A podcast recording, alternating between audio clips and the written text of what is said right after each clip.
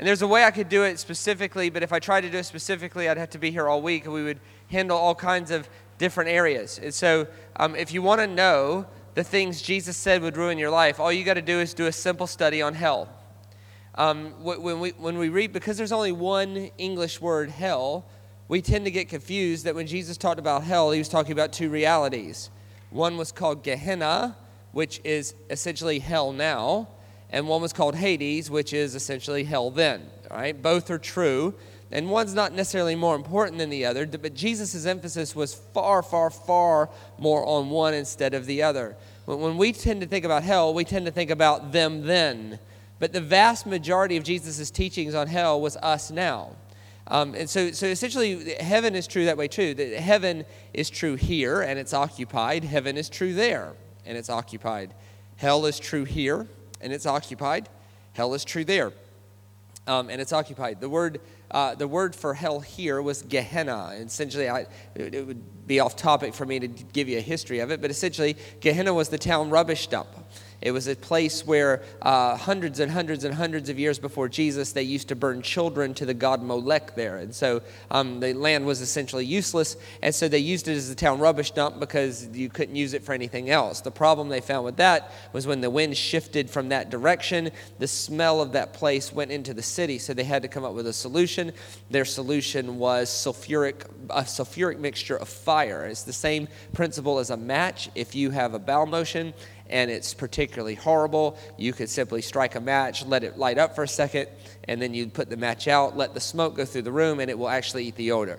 If you didn't know that, try it. Okay, I might have just saved your marriage. All right, so you all right, so they kept this fire going all the time there. It was also a burial ground for poor people. So if you couldn't afford a tomb, they would throw your body on Gehenna.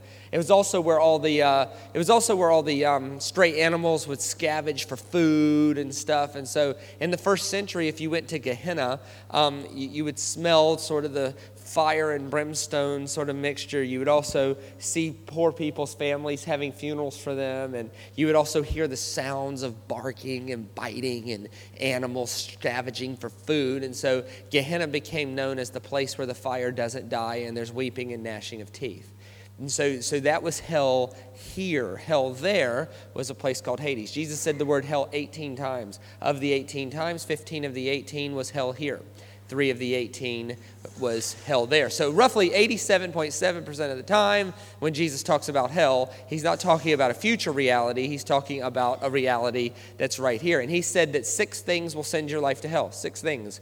And these things are this not controlling your lust issues so he says, you don't get those things under control, it endangers your life of the, of, of the garbage dump, okay? Um, anger, holding anger in your heart. If you tend to not be able to let things go and you, you hold bitterness in your heart because people done you wrong, if you don't get that kind of thing under control, you run the risk of, of putting your life on the garbage dump, all right? Calling people idiots. All right, so he says, if, you, if, you, if your pattern in life is calling someone a fool, you're endangering, you're, you're endangering your life of the garbage dump. Obviously, that one's talking about hell here. Otherwise, we're serving a God who tortures people forever for calling someone an idiot, and we're all screwed. Okay, so you don't you don't want to do that. Essentially, he's saying, listen, you know, you don't you, you don't want to make a pattern of doing that. So he says, your lust issues, your anger issues, your um, your tendency to think you're smarter than uh, everybody else. Those are things you have to handle. Fearing man instead of fearing God, he said that, that'll hurt you. That will eventually endanger your life of the garbage dump. Um, unforgiveness in your heart will eventually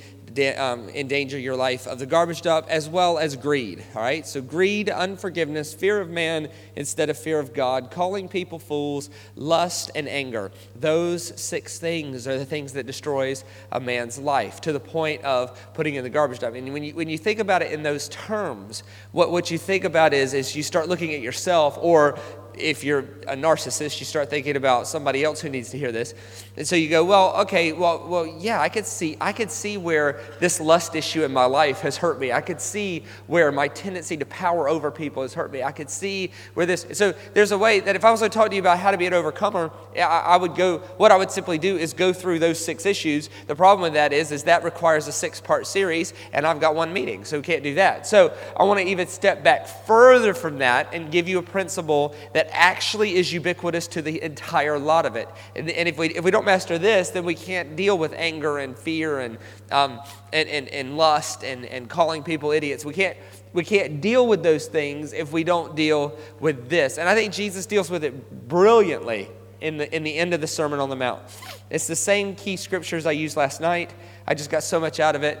We're just going to keep talking about it. This is what it says Matthew 7 13. Enter through the narrow gate, for wide is the gate and broad is the road that leads to destruction, and many will enter through it. But small is the gate and narrow is the road that leads to life, and only a few will find it. Not to repreach last night, but just to be clear, that has nothing to do with heaven and hell that has everything to do with the fact that um, in life, most people don't have what it takes to make a decision to make their life better. Most people just do what everybody else is doing and find themselves completely unraveling. When, when you see euphemisms in Scripture like death, darkness, decrease, destruction, it's not necessarily talking about being literally dead or literally dark. It has to do with a realm of life that is destroying you. Light life increase is a realm of life that's leading you to life. Okay? he says, um, Watch out for false prophets. Uh, they come to you in sheep's clothing, but inwardly they are ferocious wolves. By their fruit you'll recognize them. Do people pick grapes from thorn bushes or figs from thistles? Likewise, every good tree bears good fruit, but a bad tree bears bad fruit. A good tree cannot bear bad fruit, and a bad tree cannot bear good fruit. In other words, if what they're doing is working, they're likely a good piece of tree. Every tree that does not bear good fruit is cut off and thrown into fire.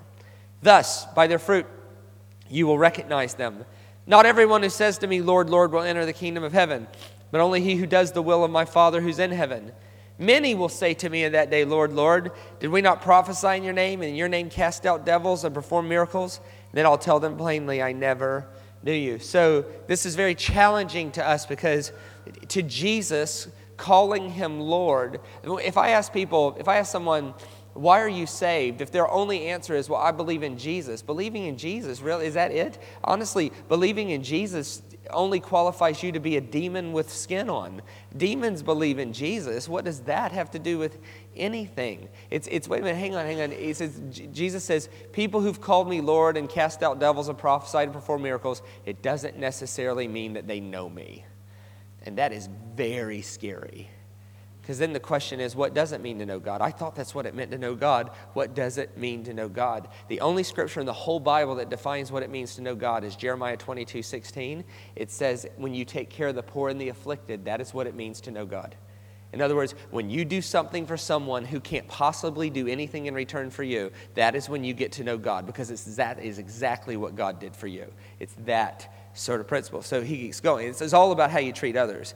This is what he keeps going. Therefore, everyone who hears these words of mine, that's what Bryden was just saying, everyone who hears these words of mine and puts them into practice, hearing, doing, is like a wise man who builds his house on the rock. The rain came down, the streams rose, and the winds blew and beat against the house. Yet it did not fall because it had its foundation on the rock. But everyone who hears these words of mine and does not put them into practice is like a foolish man who builds his house on the sand. The rain come down, the wind, streams rose, the winds blew and beat against the house, and it fell with a great crash. When Jesus had finished saying these things, the crowds were astonished at his teachings because he taught as one who had authority and not as the other teachers of the law. Now, let me read one more scripture to you. This is Deuteronomy 30 that has the same sort of principle that Jesus' Sermon on the Mount says. This is Deuteronomy 30, verse 19. This would have been the Bible in Jesus' day. Maybe this was his key text before he preached this. This is, This day I call heaven and earth as a witness against you, that I have set before you life and death, blessings and curses. Now choose life that you and your children may live, and that you may love the Lord your God and listen to his voice and hold fast to him. For the Lord is your life, and he will give you many years in the land he swore to your fathers, Abraham, Isaac, and Jacob. This thing that you keep seeing through Scripture is you have two choices life, death, blessings, curses, darkness, light. Choose life that you might live. Uh, choose to be in the light as he is in the light. Jesus is simply using this same principle with a different example. He says there's many times in life where you're going to come to a fork in the road. If you ever in life are faced with a decision where most people are going one way, chances are you should be going the other. Some of this is just common sense. What percentage of people do their finances actually work? Very few. Statistically, most of you are broke. And I don't know you. But statistically, most of you are broke. According to U.S. News and World Report, um, 63% of every single person over 60 does not have $1,000 in the bank. How is that even possible? That is totally trying to live on accident with no plan at all and waking up one day at 68 and going, oh no. The truth is that most people live like that. According to U.S. News and World Report, I find that statistic hard to believe, but they printed it, so may as well use it. Uh, what, what, what, what percentage of people are living paycheck to paycheck? Most. What percentage of guys in this room, and don't answer me, I'm being rhetorical here, how, how many of you actually have financial peace? Where, where, you sit in your chair at night and you're not wondering how you're going to pay your bills? My, my, my guess is uh, not very many. My guess is most people don't, don't experience that at all. What percentage of marriages actually work? Somewhere around one in five. If you, if you have a great marriage, hold on to it because it's really, really rare. About one in five. About one in five. 50% of marriages divorce. Another 25% of people are just holding on. One in five are like, ah, she's my best friend. He's my best friend. We're going through. This is awesome. Very few. And Jesus is saying something that's very obvious. He says, when you look at life and you look at people winning and you look at people losing, most people are losing. But the reason most people are losing is because they don't have what it takes to make the choice to, to stay on the high road. They, they don't have what it takes to stay over here. So, one principle about this that is very, very important there's three. There are, there, are, there are three images Jesus gives, and they all have a different message to speak to us. The first image he gives is gates. He says, Broad is the road and narrow is the way that leads to life. But so there's a broad gate and a narrow gate. Now, in, in Jewish literature, this is a metaphor for the city. This is a metaphor for the city. What they did in all of Jewish literature is they used Jerusalem as the example of attaining your goal. So instead of saying, hey, have you met that goal? They might say, hey, have you made it into the city with that? It was a euphemism, it was a metaphor for doing that. And the problem with that is, is that as you got closer to the city, the road got narrower. So you had to, with full intention, try to make your way into the city. You couldn't just accidentally make it to the city. You had to, with full intention. That's why even in the Bible, when it talks about Jesus going to Jerusalem, it always adds adjectives that don't seem necessary, like, and Jesus resolutely set out to Jerusalem. Why would you add that? Why not say, well, Jesus intended to go to Jerusalem? No, no, no. He resolutely set out to go to Jerusalem. Why? Their idea in all of their literature was that if you're going to make it to where you want to go, you can't try to get there accidentally. You have to live with full intention. In other words, if you don't know the road that you're on and where it's taking you, it more than likely is leading you to destruction. If you're trying to live accidentally, it just doesn't work. I'm not going to do this to you, but if I did, you should be prepared. If I just pointed you out and said, quickly, sir, tell me where you want to be financially in six months. If you can't do that, then you're losing financially. People who are winning financially understand that they have to have a goal and a plan and a strategy. And the only thing that gives them the power to say no to frivolous spending is that they're saying yes to financial abundance. If you can't tell me your goal in six months for where you want to be financially, I can tell you you're losing. And so, what you ought to do is go home today and sit down at a table and take 30 minutes and write out a six month goal, write out a year goal, write out a plan to make that goal.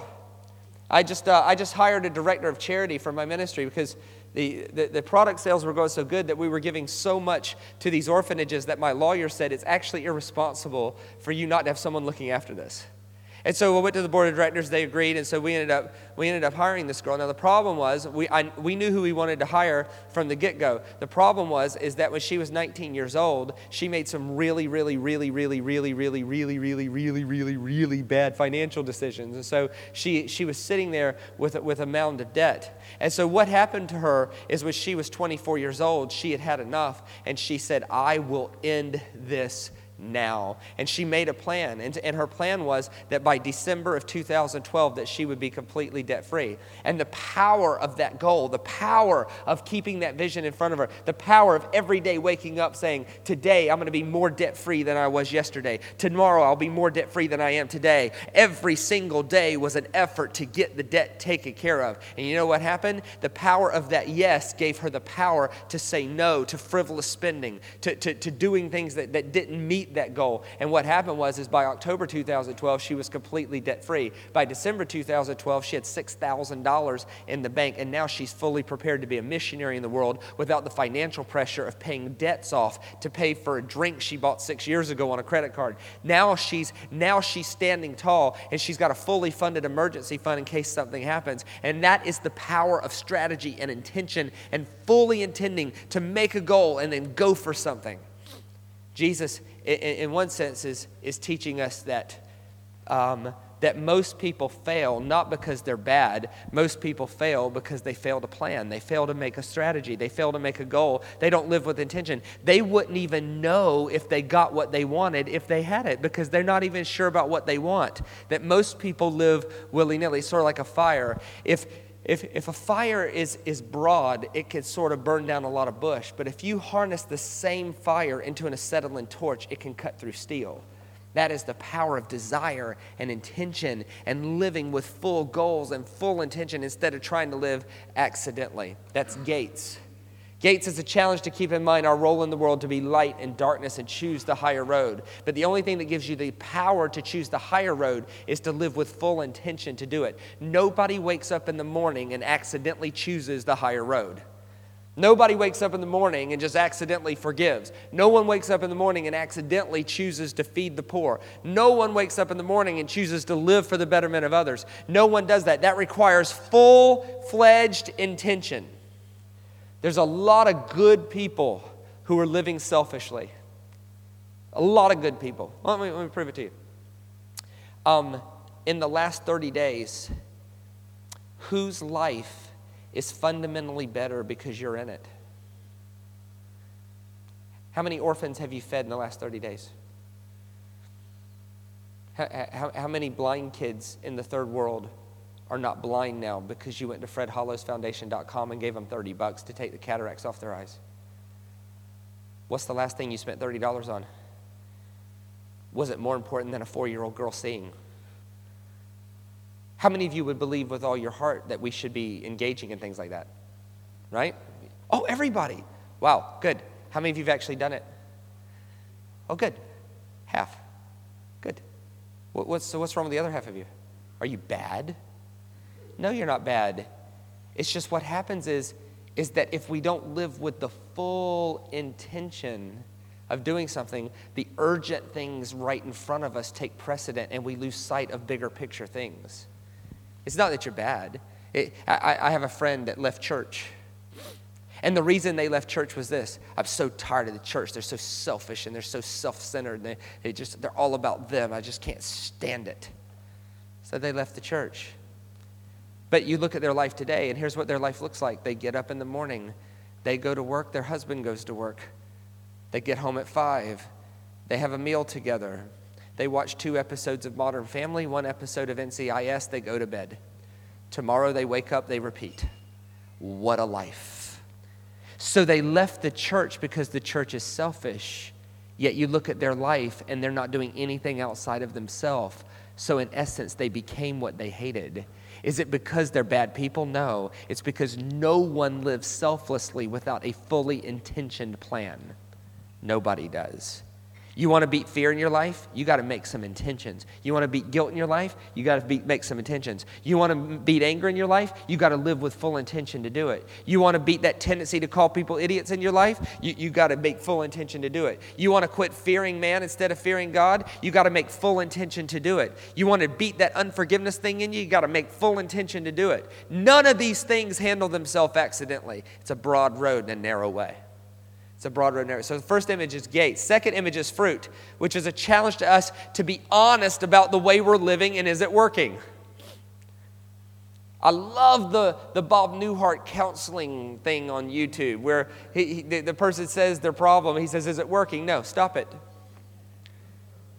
It amazes me the number of people who keep doing the same exact thing and it hasn't worked yesterday and it's not working today and it for sure won't work tomorrow, but they just keep doing it. Essentially, Jesus is saying, if it ain't working, dump it, change something, change a plan, shake things up, do something with your life. Do something. At least be honest enough to say, is the way I'm thinking actually producing what I want it to produce? At least be honest enough to do that. Well, I've always been taught that a marriage works this way. Okay, but is it working? And if it's not working, you might want to change something. Is it just possible that what you were taught your whole life is wrong? Is that even possible? That maybe Grandpappy was wrong. Maybe your mother, as good hearted as she was, she was wrong. Jesus says sometimes you got to just step back and be honest enough to, to evaluate these things. So the first image is gates, which has to do with our intentions. Second imagery is fruit, which has to do with an honest introspection to see things for what they are. As a counselor, you do this all the time. That before you can help anybody, you have to step back and go, okay, listen, I need you to own the fact that what you've been doing is not working. You see Jillian Michaels do this all the time. You ever watch The Biggest Loser? Does that come on over here? Biggest Loser? It's a show dedicated to people losing weight, right? And she's just beaten the dog stew out of somebody. And they're crying and they're like, this isn't working. And she's like, this isn't working. Look at you. What you've been doing isn't working. And then she's just nailing them. And then they cry more. Then they get their second win. And at the end of the show, they hug. It's, it's, it's that. The, the third image he gives us is foundation. So the first image is gates, second image is fruit, third image is foundation. The foundation was a challenge to us to stay sensitive to God's voice and be willing to respond. Essentially, what Jesus is saying is this is if you can hear God saying something and you have the ability to walk away and do nothing about it, you're in real strife. If you ever get to the point in your life where you know, you just know this is what God is saying, but you have the ability, even knowing this is what God's saying, to walk away and do absolutely nothing about it, that your life is getting shakier and shakier and shakier. Essentially, what he's saying is without any any myth or illusion of being perfect, that the person who stays sensitive to the voice of God and is willing to not just hear it, but to do it as well, those people's life get more and more solid. I could sit here and talk about specifics all day long, but if you don't deal with that tendency in all of us to be able to hear the Word of God and then walk away and still live the same, nothing I say will ever work. Essentially, he says, Your choice in life is this Do you want your life to be solidified on a rock, or do you want it to be um, shaky on sand? And by the way, that has, in this sermon, it has nothing to do with what you believe. People say, Well, my life's on the rock. How do you know that? Because I believe in Jesus. Really? Once again, believing in Jesus only qualifies you to be a demon with flesh on. Are you kidding me? You believe in Jesus. Oh. Jesus is when Jesus talks about your life being on the rock instead of the sand, it has nothing to do with what you believe. It has everything to do with how you behave. It has everything to do with your ability to keep adjusting, keep responding. I hear God saying this, and I'm going to respond. He doesn't even end the sermon with an altar call. He's got thousands of people in front of him, and he doesn't say, Now, who wants to go to heaven? Who'd like to pray a prayer to ensure that you have a ticket punch to go to heaven when you die? He doesn't do that. He's got thousands of people in front of him, he doesn't do that. That's very telling. His invitation at the end of the biggest sermon he ever preached on recorded record was I'm asking you to do an internal stock take. When you hear the Word of God, are you willing to respond with action or are you just going to keep living how you've always lived? Because if you respond with action, it will solidify your life. If you do not, it will make your life very shaky. So he has gates, which has to do with intentions, fruit, which has to do with being honest enough to ask ourselves, is the way we're living working? And three, foundations. If it's not working and you hear a better way to live, are you willing to be courageous enough to change it? And I did not choose where I was born. And I could still be choosing to live that way to this day. It would have been not that hard of a choice to choose that. But I realized that that was not, I was challenged by God's word. This is not, you can't, I, I know this is going to sound funny, but the day I realized Jesus wasn't white was unbelievable to me. I thought to myself, flip. He's not white. I mean, we all pray to the Jesus we picture, right? And so for me, it was dear, blonde haired, blue eyed, cleanly shaven, or lightly bearded Jesus who smells of sweet lavender and dial soap. Like it was that. When I realized Jesus wasn't white, it was like, flip. And I had a choice. I could either keep going my way or I could make a choice to do something else. I was 14 years old when I realized that God had called me to love all people and to treat all people with the dignity afforded to them because they're all made in the image of God and all, every living soul belongs to God. And I remember having to make that choice. But if I had the ability to hear that and then walk away and still live a different way, it makes your life shaky. You think about I could we could go around the room if I said, "What's your story? What's your story of when God rocked your world and you were given a moment, a critical moment to make a decision to change things?" When is that story? And every one of you who are winning in life in any direction, you have a story that you could tell. You have a story. You have something. You say, "Oh, look, I was this and now I was this." I remember the day, I remember where I was sitting the day I decided that I would live debt free my whole life. It didn't matter if I drove a piece of crap car, I will live, I choose to drive a cheap car over having debt in car payments. I just choose to do it. I remember where I was sitting that day. I remember, I, I, I, remember all my friends making fun of me because my car was so horrific. Like the, the, the, the, the, floorboard actually had holes in it. I had to put a two by four between the console and the door to make sure that my feet didn't go through the bottom of the daggone thing. The, the ceiling felt was coming down. And all my friends, they're like, Shane, what's wrong with you? Everybody has a car payment. And I'm like, yeah, but if everybody has a car payment and by statistics everybody is broke, maybe this is the better way way to do things. And while they were paying $400 a month with interest on something going down in value, I was paying the same $400 a month to a savings account that I had created called Shane's Car Fund. Within a year, I had $4,800. And then I went and bought a $4,800 car, which was by far much better. After that, I still put the same $400 in the same account. Two years later, I traded in the $4,800 car, took the $9,600 I had saved up, and bought a much nicer car. And then I did that. So, five years later, their six year old Ford Focus was now paid off, and I was driving a much nicer car because I had a plan. And now I have a paid for Cadillac Escalade. And people look at me and go, Oh, you're so lucky. Lucky? No. I made a strategy and a plan and lived with full intention. I chose to live without debt. I can tell you, I never regretted it. Never. But it took guts. It takes guts when you know God's when you know God's challenging you to do something and then you have the ability to walk away and not do anything, that's easy. And it'll shake your life up. But when you have the guts to do something about it, it makes your life more and more solid. Think about it just for a second. Just think. Nobody say anything out loud. Just think about it for a second. What three key decisions have you made in the last five years that have changed your life? And it's because of a challenge God gave you. And how many of you regret ever doing it? We never do. We never regret when we respond positively to God's voice. Never, ever, ever. Let, us say it this way. Let's say it this way. Your intentions are the starting point. Pure motives and consistent obedience mixed with focused intentions will lead your life to a life that cannot be shaken.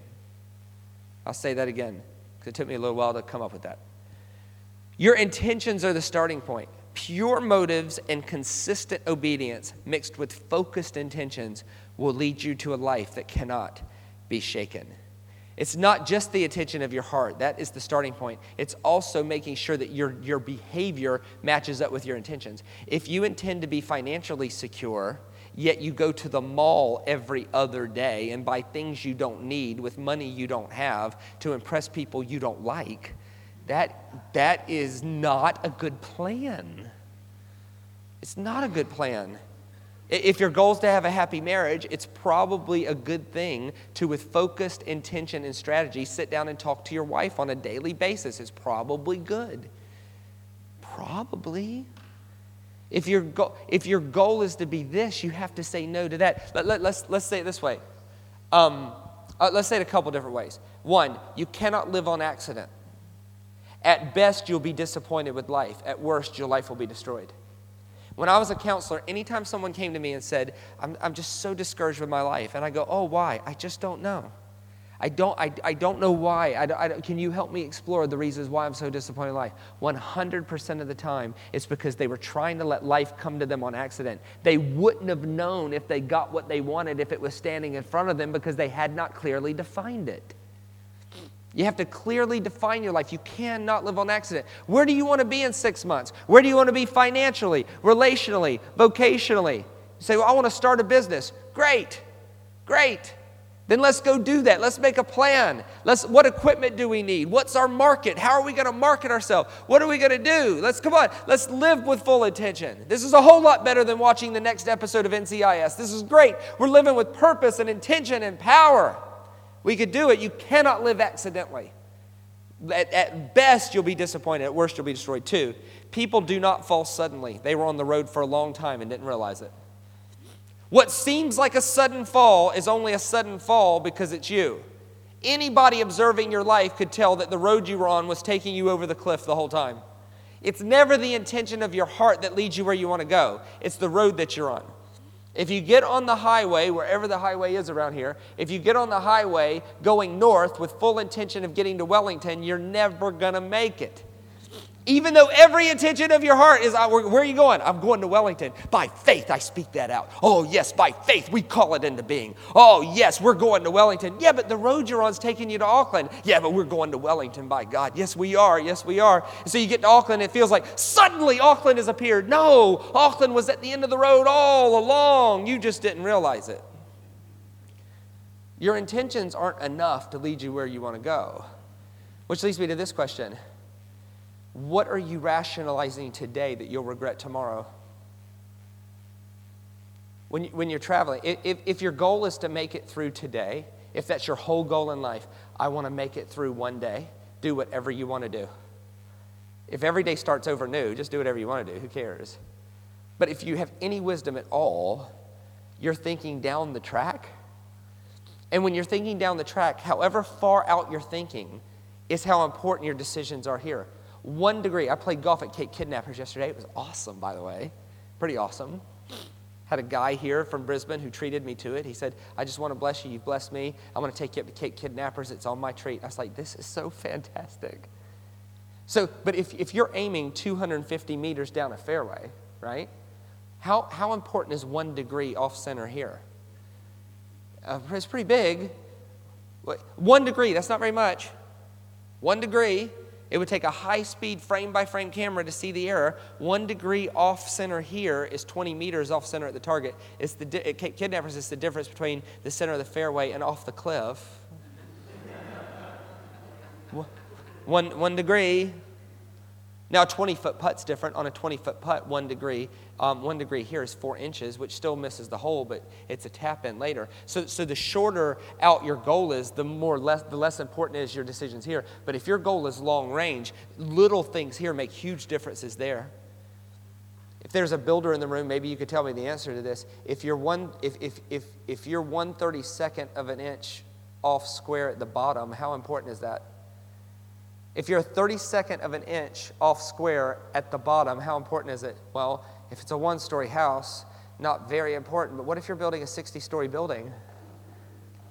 And you're a 32nd of an inch off square at the bottom. By the time you get it, uh, it's, it's, it's just leaning. See, little things here make big differences there. What are you rationalizing today that you'll regret tomorrow? I know in a room this size full of men, I need to say this. Stop calling her. You're rationalizing it today, but tomorrow it's a disaster. But Shane, it's just a phone call today. Tomorrow it'll be coffee. The next day it'll be lunch. The next day it'll be supper. Then the next day, my husband's out of town, come over. Stop calling her. And if you're sitting in your seat right now hoping that I'm not fixing to go prophetic on you, it's you.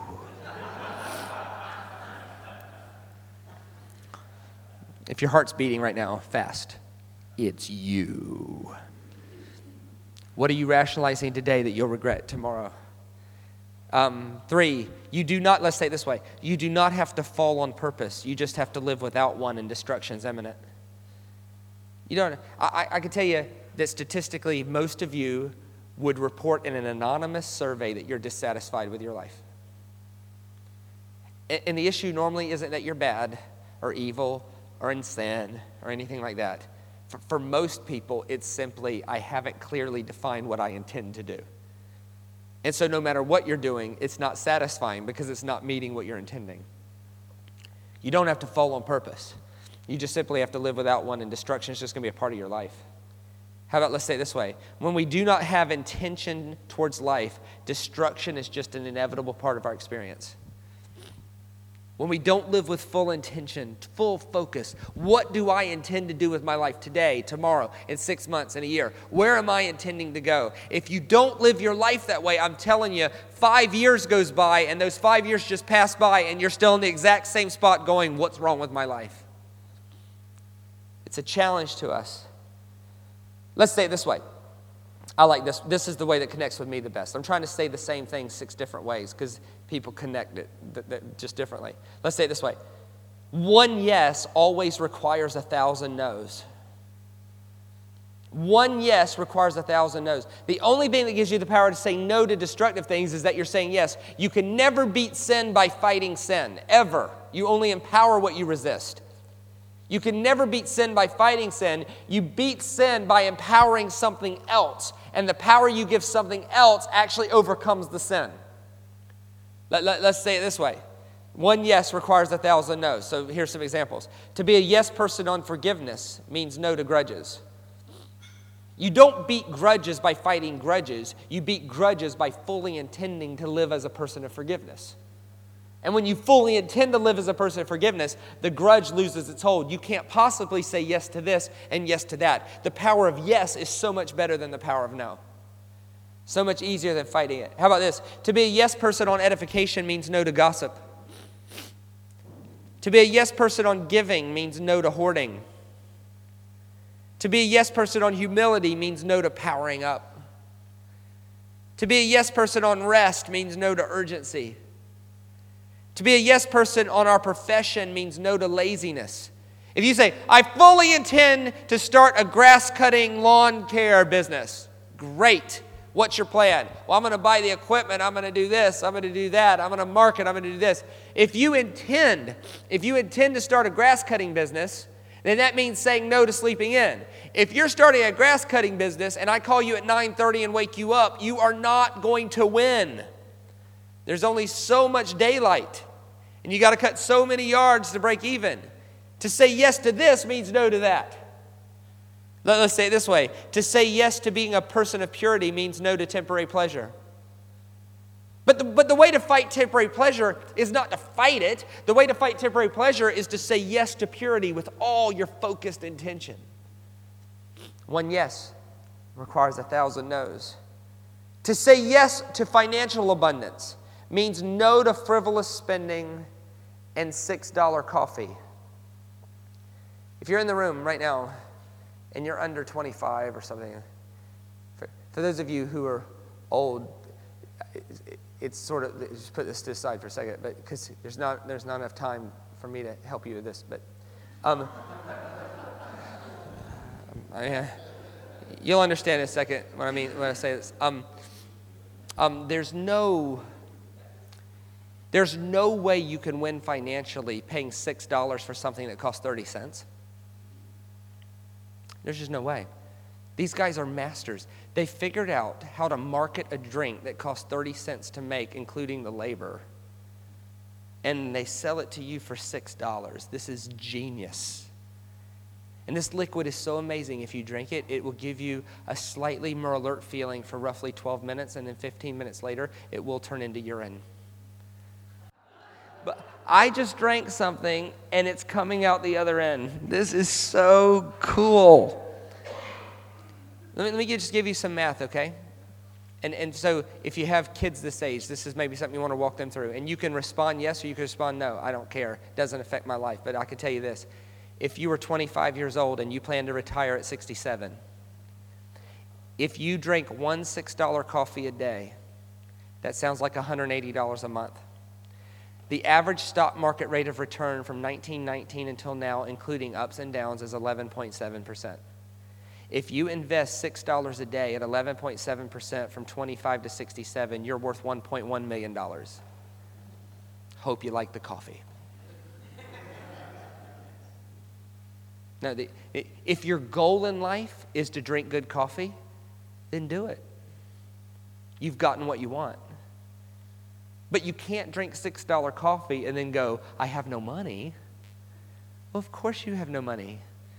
I have these young people in Australia, we have no money. I say, How many coffees do you drink a day? Two. It's $12 a day times 30 days a month. You're spending $360 a month in urine. and you wonder why you have no money? Is it Satan? Is he attacking your finances? Well, look, if your goal is to drink good coffee, have at it. But if your goal is to live with financial abundance, then you have to make a decision to build a distaste for $6 coffee and drink coffee at home. Hello. You can't say, I want this, and then act in a way that does that. Jesus says that's very shaky. If you know what you want and then you don't behave that way, that's very shaky. And it's going to feel like you fell suddenly, but you did not fall suddenly. You've been on that road the whole time. That road was leading off the cliff the whole time. How, how about let's say it this way? To be a yes person on our dream means, means no to spending time on things other than our dream, even if those things are good.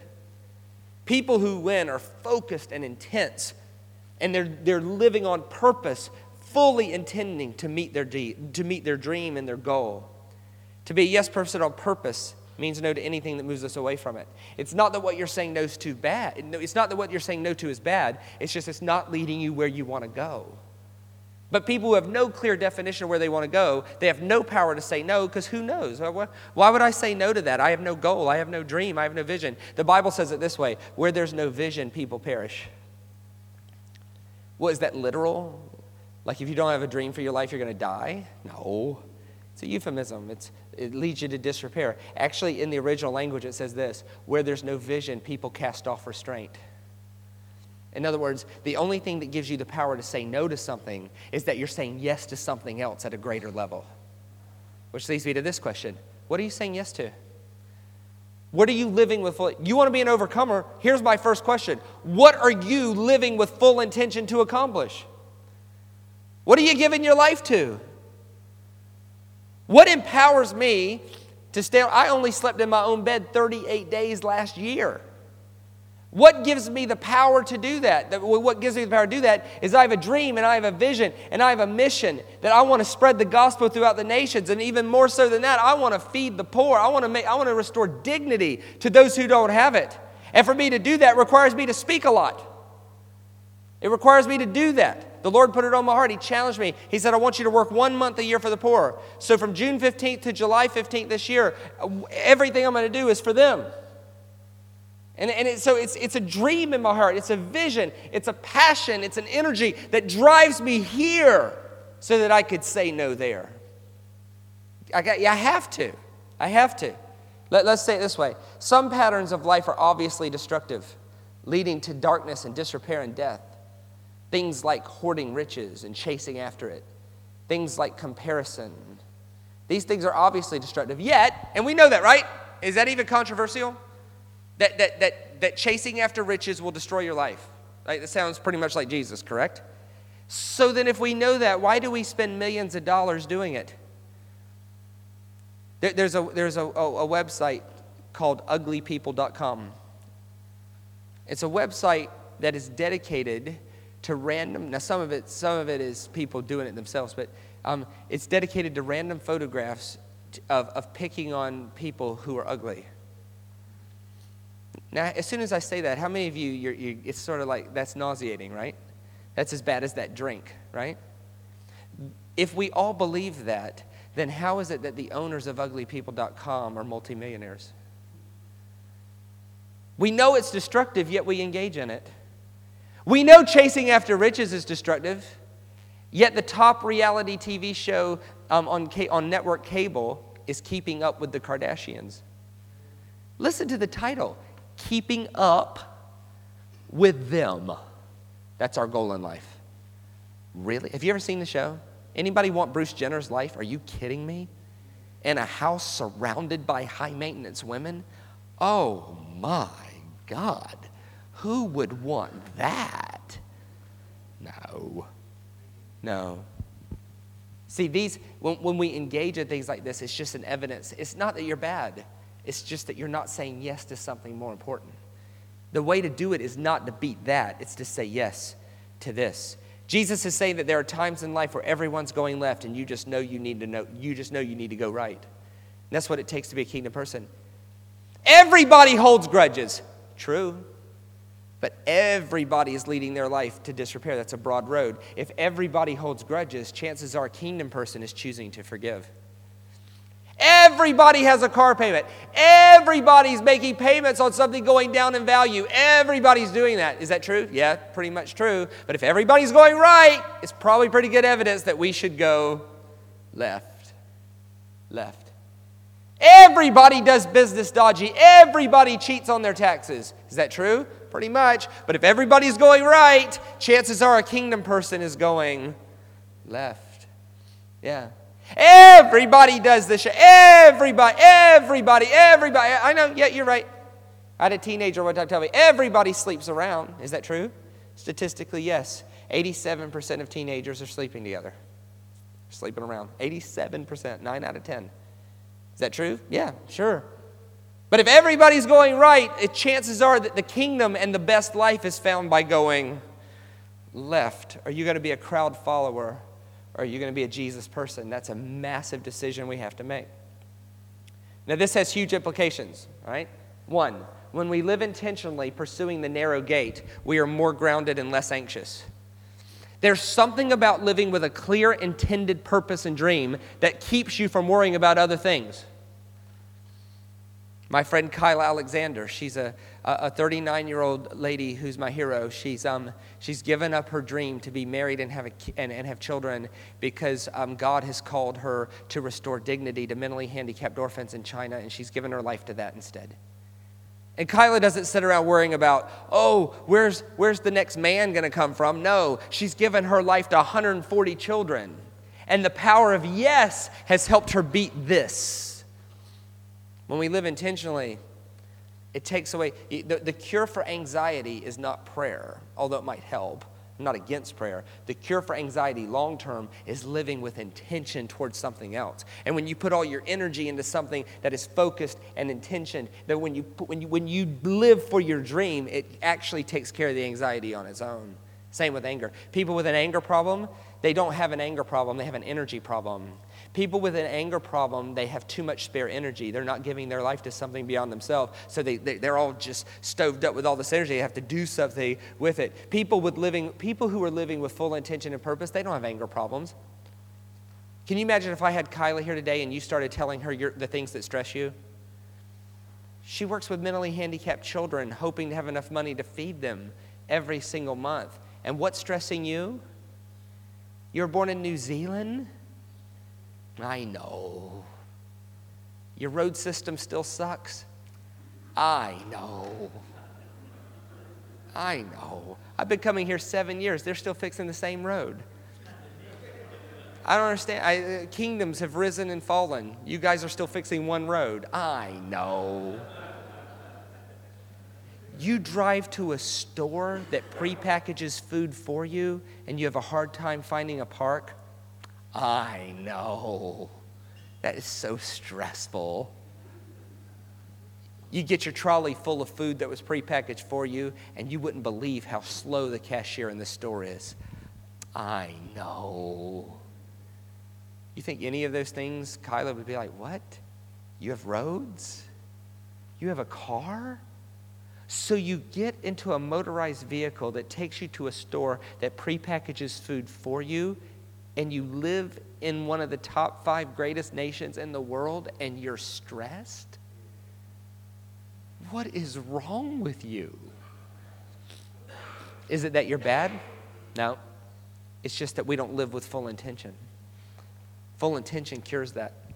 Number two, because we're intentionally pursuing our purpose, we're not concerned or imprisoned to worry, discontentment, and most importantly, comparison. When you're living on full purpose for what God's called you to do, you will not be concerned with what other people have. It doesn't matter what they have because you're pursuing what God has you to do. Comparison's a killer, man. It's a killer. We, we get so wrapped up in er. How can I be smarter, er, thinner, er, prettier, er, talented-er, more important-er? We, we spend money and energy and time and resources doing nothing but trying to be better than the other person. We, don't, we fail to see the flip side of that. That if I'm smarter, that means I think someone else is dumber. If I'm prettier, that means I think someone else is uglier. And at the end of the day, all it does is make me feel superior, which doesn't work. Listen, comparison never works. If you're better, it doesn't help you. If you're not better, it doesn't help you. Either way, it's a horrible exercise to go through. Have you ever been stuck in the land of Ur? Have you ever, have, have you ever, ha, let, me, let me say it this way. Have you ever lost your ability to enjoy what God's given you because you've compared it to somebody else? I reserve the right to preach this to the big crowd because this is really, really important. have you ever lost the joy of your own children because they're not achieving as much as the other person? Have you ever been convinced that your six year old is the smartest six year old in the world, only to go to a first grade function and realize that wasn't true? Have you ever been convinced that your six year old is the smartest six year old in the world, and then you go to their six, to their six year old party and there's some Asian kid there doing the Pythagorean theorem? And then you look around for your kid, and your kid's got a bucket on his head beating it against a wall. and someone said, Whose kid is that? I don't know. And, it, it, it, and before you know it, you're disowning your own kid because he's not as high achieving as this. Do, do you realize that for a lot of couples in the world, your kid is their miracle? They would do anything to have a child and they can't. And so, what you're now discontented with because he's not as high achieving as the Asian kid doing the Pythagorean theorem, but, but what you're discontented with is someone else's goal in life. Have you ever lost sight? Have you ever done this to your wife? Have you ever become discontented with her because someone else was prettier? Do, do, do you realize that there are some people who your wife would be like the best thing that's ever happened to them, and you're losing sight that your wife was the best thing that ever happened to you because you're comparing her to somebody else. So you go get the other person and you realize that she's pretty on the outside, but behind a closed door, she is horrible and cantankerous and just a terrible person. And then you're just calling the other one. It's a comparison. If, if you're called to be married to the woman you're with, it doesn't matter what someone else has. Have you lost, have you lost the ability to enjoy what God gave you because you're comparing them to something else? How about your car? Have you ever been have you ever been perfectly content with your car until you get into someone else's car and their car is so much nicer than your car that you get back in your car and you're like, this stinks. Uh-huh. Do you realize if you own a car, you're in the richest 8% of the whole world? That means 92% of people in the world would love to have what you have. What about your house? Have, have you ever been perfectly content with your nine foot ceilings until you visit the home of someone who has a 12 foot ceiling? And you're like, wow, this is amazing. And then you go back to your house and you're like ducking because you, you're all cramped. when you're living on purpose, it doesn't matter what other people have because you're pursuing what God has for you. There's nothing more imprisoning than comparison. If you, I'm telling you, if you don't beat this, you'll never be an overcomer. If you don't beat your tendency to judge yourself by looking left and right, if you don't get your worth from what, pursuing what God has for you, if you don't beat that sense to get stuck in you'll, the problem with Ur is that there's, all, there's always an est. If you make a million dollars this year, are you richer? Yep. Are you richest? Nope. And if you don't beat this, you know that there's a guy in the world worth $68 billion? And he still goes to work every day trying to make 69? It's amazing. Do you know what the difference between 68 billion and 69 billion is? It's more money than all of us will ever see in our whole life. And this guy's trying to make one more. It's Ur. It's in prison. It's not living at all.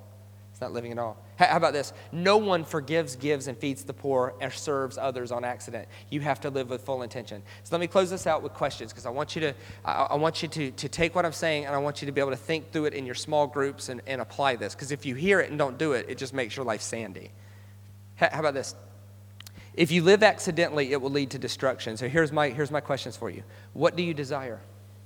Can you clearly define what you want? Can you clearly define what you want? And if you can't, I would urge you over the next seven days to spend some time alone in a room with the Holy Spirit and ask God, God, can you reveal to me what I even want out of life? Do you know what you want? Let, let, me, let me say it another way. I'll ask it this way How would you know if you got what you were looking for? If you got what you were looking for, how would you know? What does that look like? Let's say it this way starting on a daily level, what are you willing to purpose in your heart to do today? What's your plan today? What's your goal? You, you going to go home and watch TV or something? Or, or, or what, what's, what's your goal? You're going to work in the, you, is, is your goal today to get the yard taken care of? Is, is your goal today to grow in relationship with your family? Is your goal today, and there's no bad goal. If your goal is to watch TV, go inside. I, I make that goal sometime. Some days I put aside and I just watch movies all day because my brain needs a reset button. All I do is study and write. I love to lose myself in a movie. Nothing wrong with that. But at least I'll know if I attain it. What, what, what, what's your goal today? Starting on a daily level. What are you going to accomplish today? And if you didn't wake up this morning with full intention of doing something, the day will end and you won't even know what you did. What do you intend to do today? How about this? Is there anything in your life that's not leading you to wholeness? Is there anything you're rationalizing? It's actually slowly but surely leading your life to disrepair. Is there anything you're rationalizing?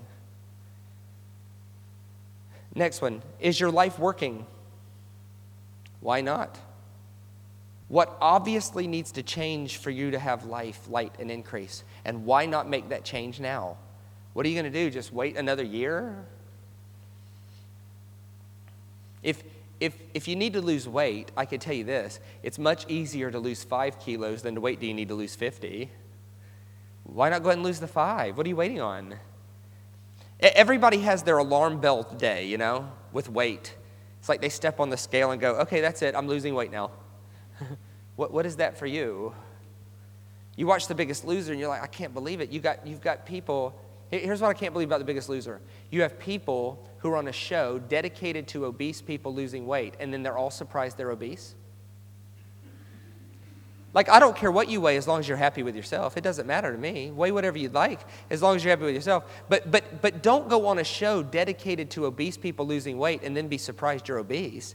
They all stand in their underwear on scale and it goes beep, beep, beep, beep, beep, and then it comes up however many kilos they weigh, and they all respond the same. It's amazing me. 24 out of 24, they all respond the same.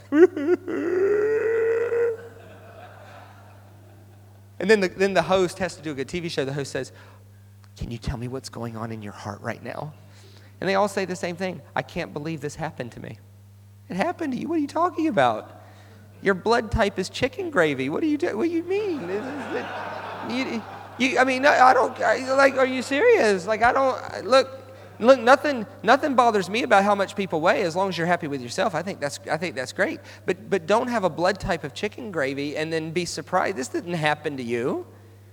Like, like, like, like um, one, one contestant I saw was five foot one, 180 kilos. And you're going, Flip, um, where's your alarm button there? Like, what, what, what were you thinking at 140? I, I, had a guy come see me once. He, he said, This is a disaster. I, am in an emergency. I said, What happened? He said, I'm 60000 in debt. I was like, Today? what did you buy? The truth is, he had been accumulating debt all, debt all along, but 60000 was his button. Where, where's your panic button financially? Everybody has an internal angst point. Well, everybody has imaginary number, and, and, and you know it. It's, yours is different than mine. Everybody has a number that if your bank account gets below that number, it feels like zero to you. What is that for you? And does it need to be adjusted? I met a guy whose panic button wasn't until negative 60,000. I, would, I couldn't live with that guy. That guy's a maniac. That's crazy stuff to me. Uh, my, my zero point's way, way higher than that. What, what, do you, what, what do you need to change? And what, do you, what obviously needs to change? And what are you waiting on? You, you, you waiting to need to lose another two kilos before you start? I mean, what are you, what, what, what are, we, what, are, what are you doing? What are you doing? Let, let, let's say it this way Are you willing to be a doer, or are you okay just being a hearer? Are you willing to be a doer, or are you okay just being a hearer? My last question to you is this rock or sand? Do you want to land on your feet or do you prefer landing on your face? Rock or sand? The choice is yours. I urge you to be guys who overcome, but you cannot overcome unless you live with full intention to overcome. This thing will never happen accidentally, ever. I urge you to be men of the kingdom who seek God and seek his purposes with full intention, full focus, full dream, live with full, clear desires. I urge you to be people like that. Lord, bless us and help us, um, give us the bravery to see things differently and the irresistible urge to respond to what we see. May we be doers and not just hearers. May we respond today. Amen.